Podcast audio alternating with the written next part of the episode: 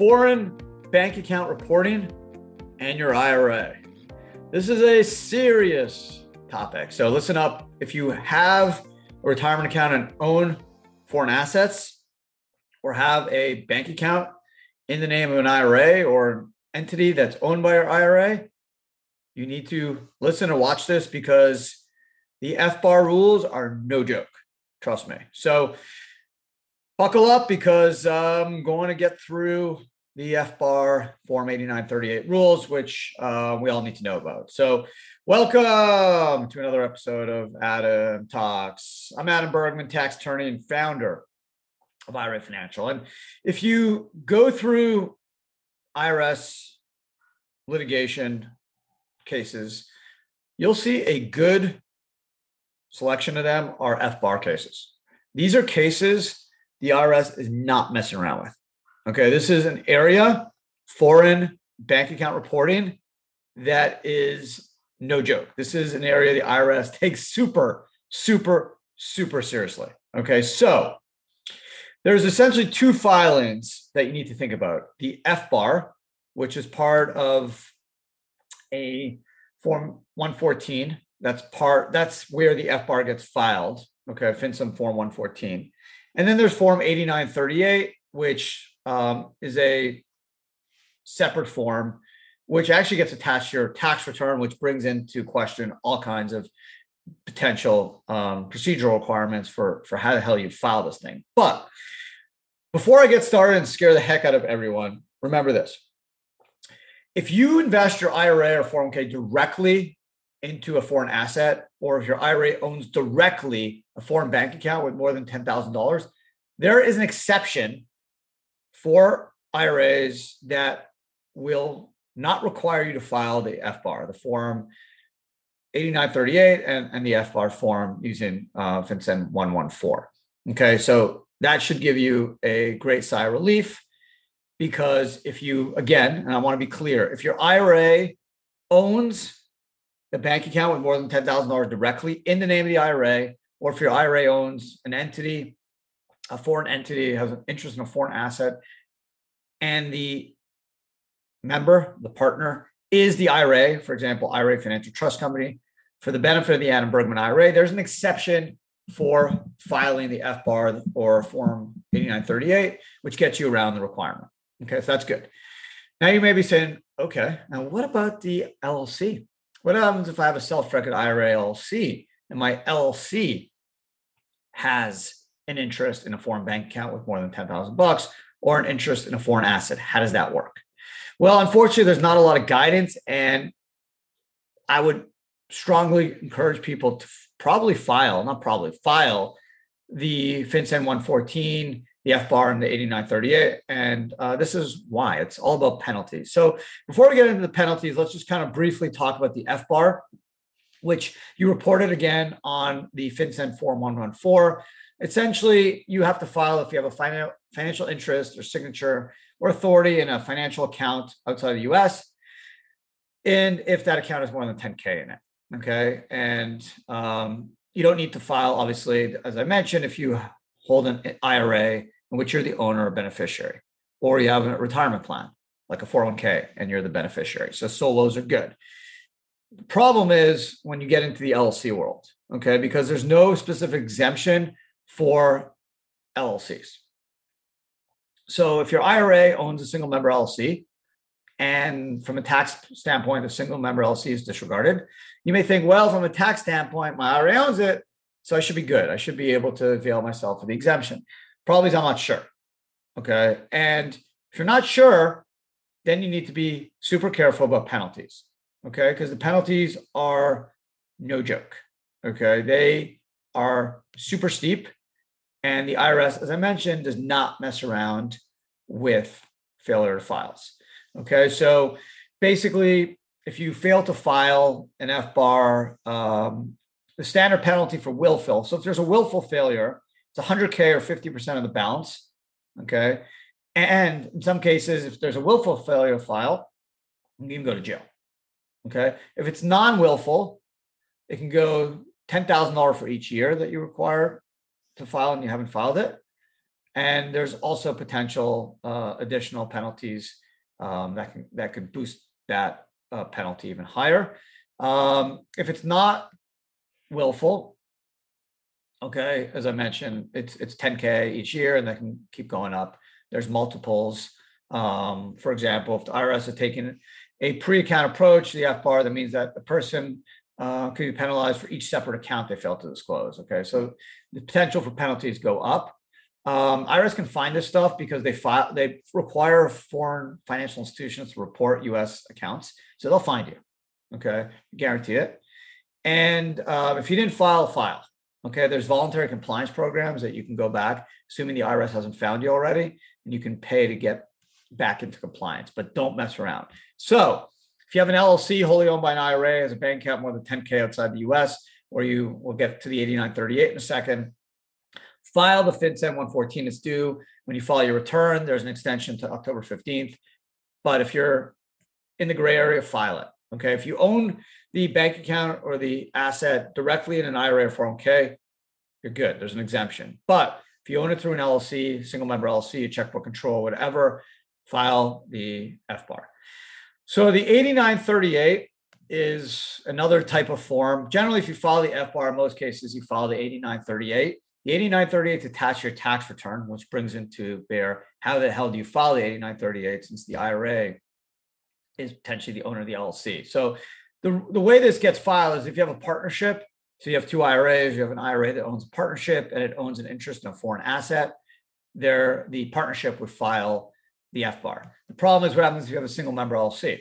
Single member LLCs don't file tax returns. They don't file 1065s. It's a Schedule C on the 1040. The Problem is IRAs don't file 1040s. How do you even attach the 8938? I've had some clients just file a partnership return, even though they only have one owner, to attach the 8938 to the partnership return because the penalties are so steep if you fail to failure to file. Okay, so basically you have to file this 8938.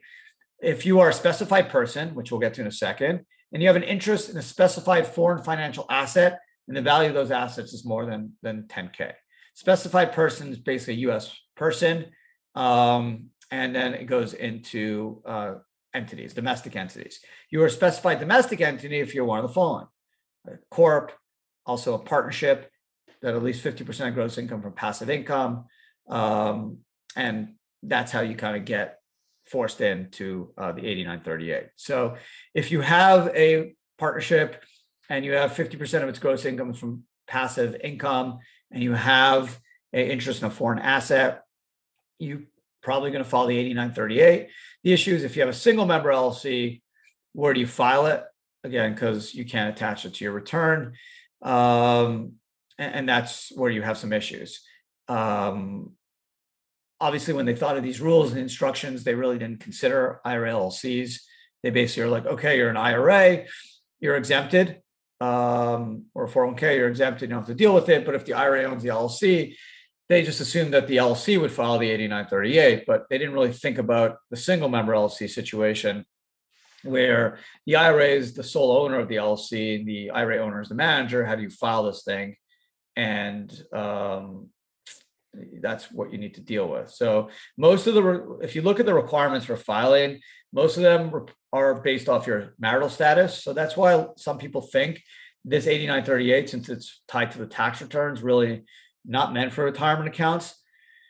The problem is there's also domestic entity requirements and values of foreign assets and how do you determine foreign assets. So I think uh, I strongly suggest you file the 8938, um, attach it to a partnership return if you're a single member LLC.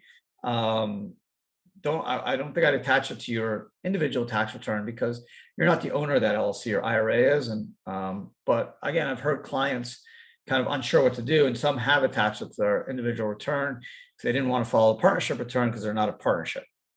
So it's a messy situation. The IRS is not messing around with this stuff. They are string, strongly focused on compliance for um, FBARs and 8938s. So just be super, super, super careful. The penalties, just like the FBARs, uh, are super high. Um, and there's potential criminal uh, exposure too if it's willful. So you don't want to be there. There, you do have like reasonable cause exceptions um, to reduce penalties. Um, but you know, you don't want to be there. So, in sum, if you are investing directly in an IRA or 401k, you don't have to worry about FBARs. The LLC is the problem, especially the single member LLC. If it's a multiple member LLC partnership, you could attach the 8938 to the 1065. You can file, obviously, the uh, FBAR on the FinCEN 114 either way. But if it's a single member LLC, I think it's still risky to argue that it's a disregarded entity. And since the IRA owns the LLC, it avails itself of the exemption for FBAR and 8938. It's risky because the penalties are so huge. And even if you can get around and argue reasonable cause and, and argue your case, um, you're still going to pay lawyers to argue for you or accountants, and it just may not be worth it. It's an information return. Okay. They just want to make sure that Americans are reporting their foreign assets. That's all this is about, right? We remember um, reading about in the 90s people having money in Swiss bank accounts. Um, you've probably heard about you know, Panama Papers and people hire, hiding their funds outside the United States the IRS is super focused on this and they just want to make sure people are not doing it. So it's an information return. Just like to keep an eye on you if you have a bank account over 10K or an interest in a, a foreign asset, owned individually or through an entity. There's exceptions for IRAs and 401ks. The problem is if the single member LC vehicle is used, it's unclear what the rules are. And because the penalties are so steep, because there's no tax due, it's just an information return.